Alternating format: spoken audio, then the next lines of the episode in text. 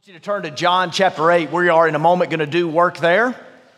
But before that, I just want to I want to make a comment, and I want you to respond. You'll need no time for contemplation. It's sort of a, just a reaction. But I want to make a comment, and if you agree with this comment, then just kind of nod your head or show me that you're with me. Show me that you agree some way uh, non-verbally. I have a friend. A lot of times when I'll say something that he agrees with, he'll he'll go. He doesn't talk a lot like me. He uses a lot of gestures, but he's like, I hear you. I hear you. But uh, here's my comment for you to react to if you agree. But we're living in very interesting times. Yes. I said non-verbally. That's Lauren, always verbal. I'm calling you out. Very interesting times. A, a couple of weeks ago, C N N reporter Polo Sandoval was in Fondren. He was at Fondren's first Thursday. I might have given him a ride on a golf cart with my bright green shirt when I was helping Cheney out. But he was here to talk about a house bill. This past week, our governor signed a bill, and you, maybe you saw the photo. There was a gun on the Bible. And some of you are like, yeah, man, put a gun on the Bible. That's what I'm talking about. And others of you are like, I, I got to get out of here, man. There's a gun on a Bible. I don't know, man. It's freaking me, right? But let's agree. Let's agree that it's just very interesting times in which we live. Why would a C N N reporter be here? He wanted to find out what was happening in Jackson, Mississippi. Where's he going to come? He's going to come to Fondren for at least part of that time and ask us what we think about what's going on. Very interesting times in which we live. And I want to say it's a very interesting time for us to look at a very pertinent passage, very relevant to us. Astounds me at times to think that the stuff that we're going through, that we can look and talk and argue, and read and discuss and dissect things, post things, respond, like to post. And then we can look way back to a story from so long ago, and it speaks right to us. A lot of times pastors, you know, on Saturday, Saturday night, Sunday morning, like, be at church in the morning. It's going to be amazing. It's going to be incredible, awesome, and amazing. Have you noticed it always is incredible, awesome, and amazing? I don't know if today's going to be amazing or not. I really don't. But I know we're going to read the Word. I know what we're looking at, we need to hear. And I want to say to you, if you're a leader here, an elder, deacon, small group leader, you're on staff, at times it can be easier for you to zone out or maybe think it's for the people around you. But I think it's for you today. If you're a crusty church person, maybe your heart has been angered at the world in which we live, or you're not sure how to respond to the issues of the day. I think this passage is for you. It's for us. John chapter eight, very famous story. But I wanted to get past your defenses today, your defenses of familiarity. John chapter eight, would you turn there if you haven't already? We're going to put the passage up, John chapter eight, verses one through eleven. I'm going to read from the text. The woman caught in adultery. Circle that word, caught. That's a scary word, isn't it? Who wants to be caught? One friend of mine who's really good at parenting, he speaks at family life conferences. He says, parents, why don't you catch your kids doing something right? The word caught so often is negative. It sure is in this story. Y'all ready? John eight. They went, I'm in verse one. They went each to his own house, but Jesus went to the Mount of Olives. Early in the morning, he came again to the temple. All the people came to him, and he sat down and taught them. The scribes and the Pharisees brought a woman who had been caught, there's the word, in adultery. And placing her in the midst, they said to him, teacher, this woman has been caught in the act of adultery. Now, in the law of Moses commanded us to stone such women. So what do you say? This they said to test him, that they might have some charge to bring against him. Jesus bent down, whew, wrote with his finger on the ground. And as they continued to ask him, he stood up and said to them, let him who is without sin among you be the first to throw a stone at her. And once more he bent down and wrote on the ground, but then I'm sorry, but when they heard it, they went away one by one, beginning with the older ones. And Jesus was left alone with the woman standing before him. Jesus stood up and said to her, "Woman, where are they?" Here's our question, because we're in a series called The Questions Jesus Asked. Here it is. "Has no one condemned you?" She said, "No one, Lord." And Jesus said to her, "Neither do I condemn you. Go, and from now on, sin no more."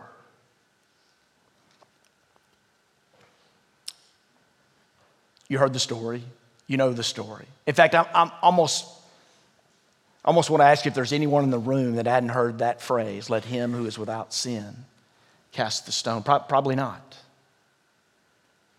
In this story, the relig- let's just let's cut to the chase. Call them what they are. The religious police bring this woman into the temple center court. They parade her before these judgmental men. Notice she's caught in an act of adultery. Anybody thought about this ever? She's caught. They bring her. What about him? I want some of you to know how far Jesus advances society. I don't think we appreciate that enough. I'm telling you, Jesus advances society. I've been in, in debates on academic settings, on college campuses, talking about that very thing. But the woman is brought before these religious police. And they had a twofold motive. They were seeking to shame her, and they were trying to trap him. That la- the first motive we see so clearly, we talk about. We think it's the major point of the story. Problematic for sure, relevant for sure, stuff to talk about for sure, something to learn from, no doubt. But consider the, the larger point of this narrative, that they were trying to trap Jesus. And I don't know what it is. It happened a couple times as I prepared this sermon. It happened just now. I, I, I consider our Savior, and he bends down and he writes on the ground, and that just gets to me. In an age, and it happened as much then as now, they just didn't have social media, but leadership was rising to power. And Jesus bends down, stoops down, some English renderings have it for us. He writes on the ground. Now, church, in this series, Questions of Jesus, I have a question for you. What did Jesus write on the ground? Well, we don't know, do we? If you, if you study it, and a couple of you text me this week, "Hey, Robert, what's the question?" So you can read ahead. You make me nervous because you've studied before, before the sermon. So I got to bring my A game. But if, if you've read ahead and you, you know the question because you asked the pastor, maybe you studied the passage, and maybe you studied some men and women who are good Bible scholars, maybe you've entered into their sanctified imagination. I'm going to give you mine today. What did Jesus write on the ground? The story, follow me, okay? The story, as you know, is John eight. And before John chapter eight, there's John chapter seven. And in John chapter seven, we learn of something called the Feast of Tabernacles. In the Hebrew calendar, there were seven major festivals. There were, and these, these festivals were spring festivals and fall festivals that, that centered around the agricultural calendar. The spring feast, um, those included some things like the Passover, um, the feast of, uh, of Pentecost later. Uh, those, those were feasts that were celebrated, of course, in the springtime uh, when it was warm and festive and all. They're the fall feast. And these feasts are the Feast of the Trumpets. By the way, you can look at Leviticus twenty-three later for a very concise overview of these. But there's the Feast of Trumpets, the, the fall festival. There's the Feast of Trumpets, the Feast of Atonement, and the Feast of Tabernacles. And it was the last feast of the year, this fall feast. It was the feast before winter. And this, uh, this gave people an opportunity. Thousands of pilgrims journey to Jerusalem. And this was an eight-day festival. It included singing, some dancing, probably some guys with beards. It included sacrifices, special rituals, and prayers. Prayers what? Prayers that God would bring winter rain so they would have spring food. They were looking forward. They were hoping for a harvest. The religious leaders for eight days would talk about water. We got us some water this week, didn't we? We got us some water in our garage. Drew and Allie Mellon, sorry. You guys got a lot of water. Can we still help y'all? Y'all good? Just new house? Our church is going to buy them a new house. Allie's so happy. God is God does great things at Fondren, doesn't he? We've had, we got some water this week, didn't we? Last week, Daniel Wagner was up here preaching. How good did he do, huh? Don't, no, don't clap. He'll, it'll go to his head. But Daniel was up here preaching, and I didn't even notice it. I'm on the front row and didn't notice it, but he coughed a little bit, got choked up, and somebody brought him some water. You remember that? Were you here? And who is that dude? Is he here today? Right here. There he is. Thank you, sir. And Daniel appreciated him. Daniel thanked him. And notice that none of us brought Daniel water, right? Just one. A room full of hundreds of people, only one brought him water. We need water, don't we? Water is vital. It's an essential element. For eight days, the Feast of Tabernacles, the religious leaders would teach. Thousands of pilgrims came to the hillside of Jerusalem. The religious leaders would teach about water. Water is rain. Water and thirst. Thirst as a metaphor for spiritual longing. And all the eight, those days led up to that one day, that final day, when the high priest would take a pitcher of water and a pitcher of wine and pour it on the altar, and the people would chant, Hosanna, Hosanna. Do you know what that means? Anybody know what the word Hosanna means? Save us, God. Save us from what? Bring winter rain so we will, we will be saved from, from drought and from famine. Later, the word Hosanna would have political connotations, as in save us. Hosanna, Hosanna, save us from the Romans who've invaded our land, the political oppressors. God, save us. The wine, the water, the people crying out, led by the religious people and their teachings about water, the high priest leading the way. God, give us, give us rain. Give us what we need. They had a great hope that their God would provide. And in this festival, John seven, we read from John eight, but you'll look back at John seven, you'll do it later.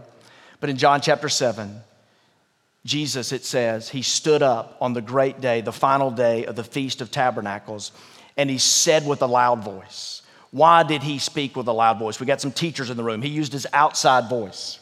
Why did Jesus use his outside voice? Because it was a loud festival.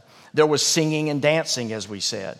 There was special rituals and sacrifices and prayers that God would save them, chanting of Hosanna. He had to speak loud to be heard. And Jesus said, if anyone is thirsty, and he knew everybody was, and everybody is, if anyone is thirsty, let him come to me. He knew that he was the fount. He knew he was the source. He knew he was the answer for people's deep spiritual longings. If anyone is thirsty, let him come to me. Those people, their religious leaders and their high priest, taught about water over and over again. In fact, the prophet Jeremiah, look at this passage in Jeremiah seventeen thirteen. Remember I said they were trying to trap him? They doubted, they didn't believe. They were religious, but they didn't believe him. Jeremiah seventeen thirteen, the passage that they would be well acquainted with, I believe that Jesus is hearkening back to, Lord, you are the hope of Israel. All who forsake you will be put to shame. Those who turn away from you will be written in the dust because they have forsaken the Lord, the spring of living water. Keep that up for a second. I believe Jesus wrote their names. They knew the law. They knew the story. They knew about Leviticus twenty-three and the seven festivals and the spring festival and the fall festival. They knew. They knew the law that pointed to the prophet, but they didn't believe. And not only were they seeking to shame this woman, they were seeking to trap Jesus. And I believe Jesus wrote their names in the sand. There are six words that I want you to go with today from this story. The first are these three, neither do I. Neither do I what? Neither do I condemn you. Good for Ty Garvey and Josh Bisher. They must have known a little bit of where I was going today. Romans chapter eight, there is therefore no more condemnation for those of you, for those of us who are in Christ Jesus. Jesus in John three seventeen, I've come into the world not to condemn the world, but to save the world. Nothing can separate us from the love of God. Nothing. There's therefore no more condemnation. Why did Jesus say, does no one condemn you? He asked the question and made the declaration, neither do I, because people have a tendency to condemn other people. Nobody needs to write that down, right? I think we got that. This is pastor calling attention to the obvious. But people have a tendency to condemn other people. So if you're a people, raise your hand. People have a tendency to condemn other people. So as we consider the question of Jesus this morning, I want to ask you a question. Why do churches produce so many stone throwers? I was involved once in a church a long time ago. Their theology was good. Their doctrine was sound. Their facilities were beautiful. Their programs were polished. But it was a cold place. It was lifeless. They didn't have room for laughter, little capacity for for joy. Remember what we talked about weeks and weeks ago, Nehemiah eight ten, the joy of the Lord is your strength. There was none of that there. Somebody's kids would run wild, people would pick up a stone. A marriage wasn't working, pick up a stone. Worship leader sang the wrong song, another stone. Worship leader sang the right song at the wrong volume, more stones. People would get out of hand. People would have problems. Across the line would violate the code. Word would spread. Tongues would wag. Eyebrows would raise. Elbows would nudge. Why does the church produce so many stone throwers? People are hurting. We need to get this one right.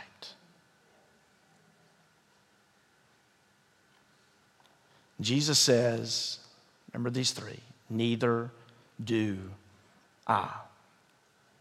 For a moment then, let's talk about sin. Because you got it. Got some sinners in the room? You better raise your hand on this one, seriously. Like everybody, everybody raise your hand. It could cost you. Dallas Willard wrote a great book called Divine Conspiracy. It rocked my world, especially chapter three. I would say it changed my life. He talks about a couple of categories of sin that I think is so insightful. You see it in the Gospels. He talked about he, uh, sins of the flesh. And sins of the flesh involve your appetite. Sins of the flesh are the juicy flesh. Sins of the flesh are the ones that really make us wag our tongues. Sins of the flesh include lust and gluttony and greed and drunkenness, our appetites.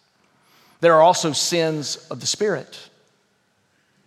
Dallas Willard says sins of the spirit don't involve biology as much as they involve our soul. And these sins include a superior attitude, bitter resentment, highfalutin judgmentalism, and pride that blocks the way. There are a number of stories I've learned in my own studies that Jesus, he tells. He tells these stories that include a triad. And the triad is this, sinners of the flesh, sinners of the spirit, and Jesus. I'll name four. We don't have a lot of time. I can give you four. There are more. But in Luke chapter seven, there's the story of the woman who anoints Jesus' feet, and there's the Pharisees around him. There's Jesus. In Luke chapter eighteen, there's the Pharisee and the tax collector who go into the temple and pray to Jesus. In Luke chapter fifteen, there's the prodigal son who goes away and wastes it all in riotous, rebellious living. And there's the older brother. Oh, yeah, and of course, Jesus. And here in John chapter eight, I've given you, I'm giving you four. In John chapter eight, you see the woman caught in adultery, the religious leaders, and oh, yeah, Jesus.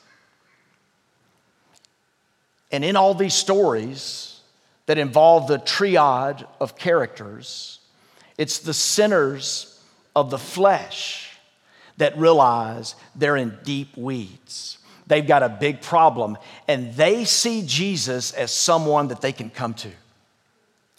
And eventually, finally, at the end of themselves, they run to him. The sinners of the Spirit are blinded by their pride. There's a yawn of familiarity about their religious life. And these people, I think most damning, most damaging is the following. These people actually think, they won't articulate it, but they actually think that they can love God while they despise other people.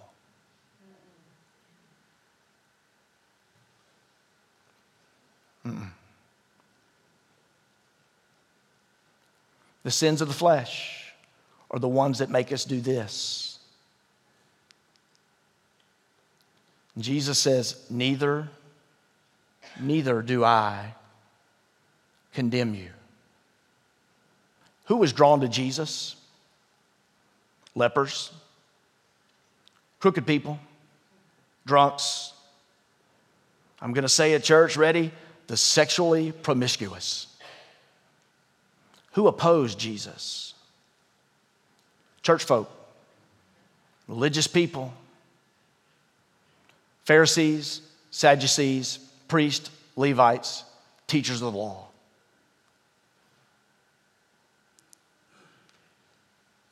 And in this triad of stories, there's this beautiful message that writer Philip Yancey reminded me of so long ago in his book, What's So Amazing About Grace. He said that the audience at the time thought there were two categories of people in the world, the righteous and the sinners, the righteous, the men, the sinners, that woman, that woman, that woman caught. But Jesus shows us there are two categories of people, but he changes the scorecard. And he says the categories aren't the sinners and the righteous. The categories are the sinners who admit and the sinners who deny. Backing up to this Feast of Tabernacles, this was, let me be clear, this was religious camping. Remember I told you about the high priest and the water and the wine? And they were camping and singing and celebrating. Can't you see how it'd be really easy for two people to end up in the wrong tent, regretting the decision that they made? And the religious people bring out this woman who ended up in the wrong tent, probably regretting the decision she made, probably trying to satisfy a thirst in very wrong ways, like we all do in our own way. And I believe that Jesus wrote the names down, not of the sinner of the flesh, but the sinners of the Spirit. Neither do I. Jesus also says here, three other words I want to give you. Sin no more. This is really important. It's really important because Jesus tells us how to relate to our world. This is where it gets a little thorny. You could call it complicated. That's not the word I would choose, but I would just choose the word messy. And some of you hate this because you just want really clear lines. And you know who wanted really clear lines? The Pharisees. Just make it easy. Lay out the external so that there's no doubt. And we can make it really easy. Jesus, the one who said, neither do I, neither do I what, neither do I condemn you. He said, sin no more. The same grace that looks into your past and says, you are forgiven. It is wiped clean. The wrong that you have done, there's a clean slate. That same grace is the grace that says, walk with freedom into your future. Sin no more. Solomon lived life. Sin greatly, wealth, possessions, education, accumulated along the way some hard-won wisdom. In writing to his son in Proverbs, he says, hey son, there is a way that seems right to a man, but the end is death. Now we do this sometimes, but I want you to repeat that after me because it's really important. I'm going to say there is a way, and I want you to say there is a way. That seems right, that seems right to a man, but the end is death. We'll, we'll play with this, okay? There is a way. That seems right, but the end is death. There is a way. That seems right, but the end is death. How many times do we do that? Three. There is a way. That seems right, but the end is death. Three times in the book of Proverbs, you'll find that passage. It, it seems right. It sounds good. It makes sense, but it leads to sorrow, to misery, to despair. Oh, but it se- oh, it seems this way. It seems so good, but it leads to another way. And you didn't think it was going to lead that way. When Jesus tells us to engage with the world, to engage with one another, let's don't subtract things. Let's don't overread into John chapter eight. Let's don't get too excited about one side of this. Jesus says that we're to warn people. We're to ask people, challenge them lovingly to turn away from sin. We are to be a prophetic, prophetic voice. We're to speak truth to power. We're to be salt and light. We're to teach people to command all that Jesus said that we should obey. That's what we need to do. And there's a place for that. Life needs warning labels. Manufacturers of consumer products make warning labels, don't they? It's to stay away from lawsuits, probably to keep people safe, but largely to stay away from lawsuits, right? This coffee is hot. This, this is true. This silly putty should not be used in your ears, right? There's a lot of warning labels. But you and I, we need the warning labels because Jesus loves you so much. He says to you, sin no more, because he knows that you're thirsty and he knows that too often we're looking for what will satisfy, going back to Jeremiah, a different passage, in broken cisterns. It's, it's a source that won't satisfy us. Sin no more. Choose a different path. There is a way. It seems right to a man, but the end is death. Did you see the news this week of the tiger in West Palm Beach, Florida, that mauled and killed his trainer? Tragic. I, I dug a little further. Do you know that wild exotic animals that are held in captivity live three to five years shorter than they would if they're in the wild? So when you take an exotic beast like this tiger, this twelve-year-old male, and you hold him in captivity, be careful. But this story probably unfolds like some of you would think, that the relationship between this trainer and the tiger was so sweet. They grew to love each other. The, the, the woman acted like a tiger and the tiger acted like a person, and they loved on each other. There was affection. There was kissing and, and holding. They were close. They, they thought they knew each other. It seemed so right, but it led to death. A couple of weeks ago, one of our members invited me to come do a prayer at a dream event at Old Capitol Inn. That's all I was to do, was get up early, too early, and put on something nice and tuck in my shirt, And, and show up and offer a prayer. And to be honest, Jenny, I didn't really know where I was or what event I was attending. So I was reading the literature and talking to the people at my table, trying to get informed so I could pray a good prayer, right? If, you're gonna, if all you're going to do is pray, you want to pray a good prayer. Of course, we don't pray a good prayer to be heard by people. We pray to God, right? So maybe that all that's kind of, that got washed out. But anyway. So I learned that this dream group is about keeping people off drugs. It's loving people, particularly young people, and said, hey, stay away from this. It's sort of the loving warning labels to life, to people uh, that could go down this path. And I was at the table with the keynote speaker. There were a few ladies across the table. We exchanged pleasantries, but it was me and this guy. His name is Kenny Sills. He's the founder and producer of A and E's hit T V show, Intervention. It's fascinating, lives in Palm Springs. Uh, my mother-in-law lives in Palm Springs. We had, we had several things to talk about. So I prayed the prayer and he spoke. My prayer was about three minutes. His speech was about thirty-five. Have you seen A and E's Intervention? Powerful, gut-wrenching. The premise of the show, it reflects his story. He was just at the White House a week before, talking to the president and a bunch of leaders to enact change in America. The idea there is when you see someone that you love sliding, you have to be willing to harm them in order to help them. And thus, an intervention. You think those interventions are easy? You think those people don't want to write the letters and don't want to confront their family members and don't want to get in their face? You think they're not worried about the explosion that could come after that, the, the backfiring? Their intended effect is this, but it could result in this. It could drive them further away. And I talked to this man. I heard his own story. He said, when I was four years old, I was made fun of. I would make myself vomit sometimes in front of my mother so that I wouldn't have to go to school and be picked on by these boys. When I was thirteen years old, I picked up drink for the first time. And I drank a beer at thirteen years old. And he said the first thing I noticed is it took away my anxiety. And for years, there were no real consequences. That's a deadly combination. Small substance takes away anxiety, no apparent consequence.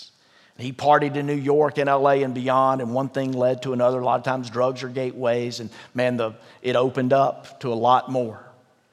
And by twenty-six was his time to hit rock bottom, and he's speaking and producing and talking today to say, man, I'm, re- I'm in recovery, and I want to help other people.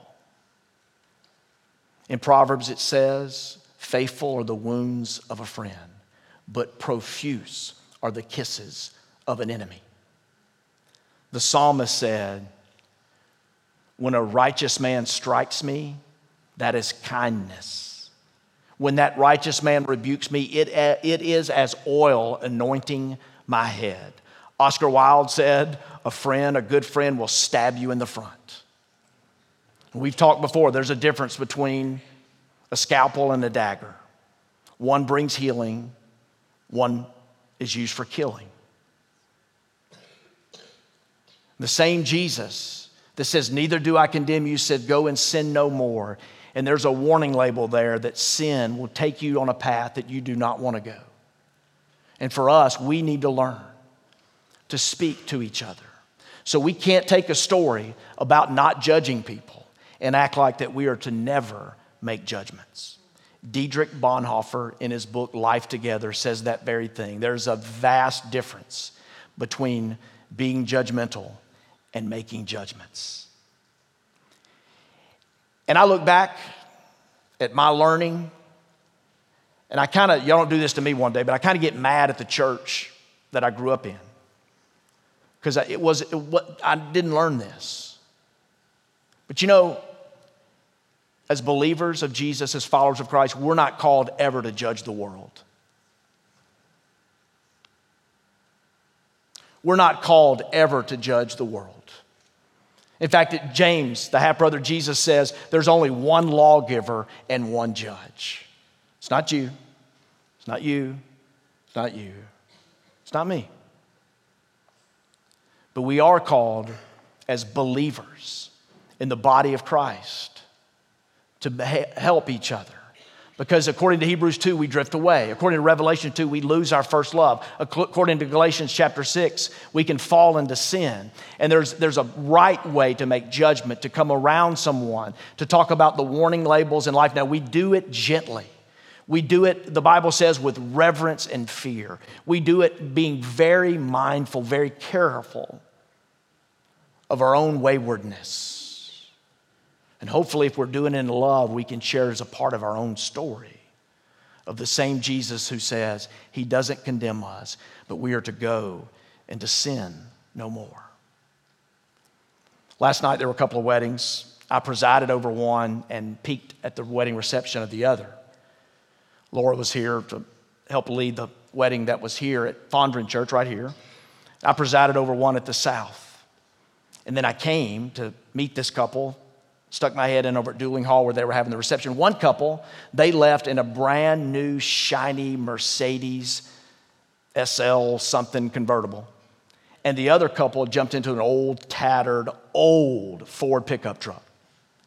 Now, let me ask you, which couple is going to be happier? The couple in Mercedes. Don't be stupid.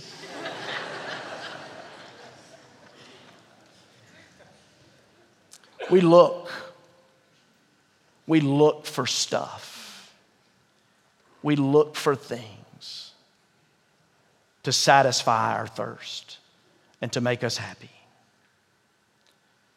And Jesus follows the religious leaders. Remember what he says? I quoted off in Matthew chapter five. I didn't come to abolish the law and the prophets. I came to fulfill them. And Jesus fulfilling the law and the prophets, they talked about water. Jesus talked about water. But it sort of ended there because he was saying, hey, it's not coming to you. It is here. And religious people, I know your name. I'm writing you in the sand because you've turned away from me. You're blind to me. And Jesus, I just, I loosely quoted it, but here it is, John chapter seven, before John eight. On the last day and the greatest day of the festival, that's the Feast of Tabernacles, Jesus stood and said in a loud voice, let anyone who's thirsty come to me and drink. Whoever believes in me, as Scripture has said, rivers of living water will flow from within them. By this he meant the Spirit, whom those who believed in him were later to receive.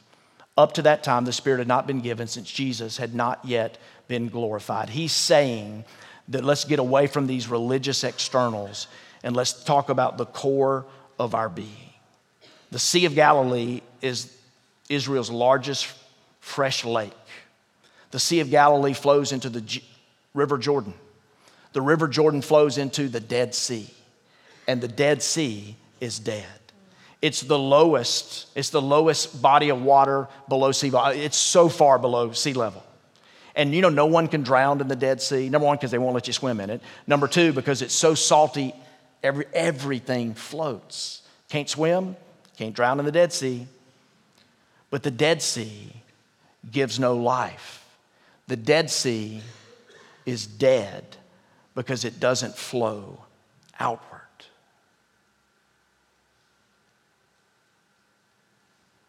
So what if? What if Jesus changed our hearts? You know he's changing mine. Ask her. We are ruthlessly committed to letting Jesus work in our hearts, falling all the time, but confessing and repenting. This week, some sarcastic words of mine hurt a good friend of mine. Can you imagine that? And you know what he did? He called me out. Good for him, because I need that. And the very next day, I told him, I'm sorry. Thank you. I want the Spirit who dwells in me to flow love, joy, peace, gentleness, goodness, faith, meekness, and self-control. I want that to flow out of my life. And I'm not always going to have the right words to say, and oftentimes I'm going to make big messes.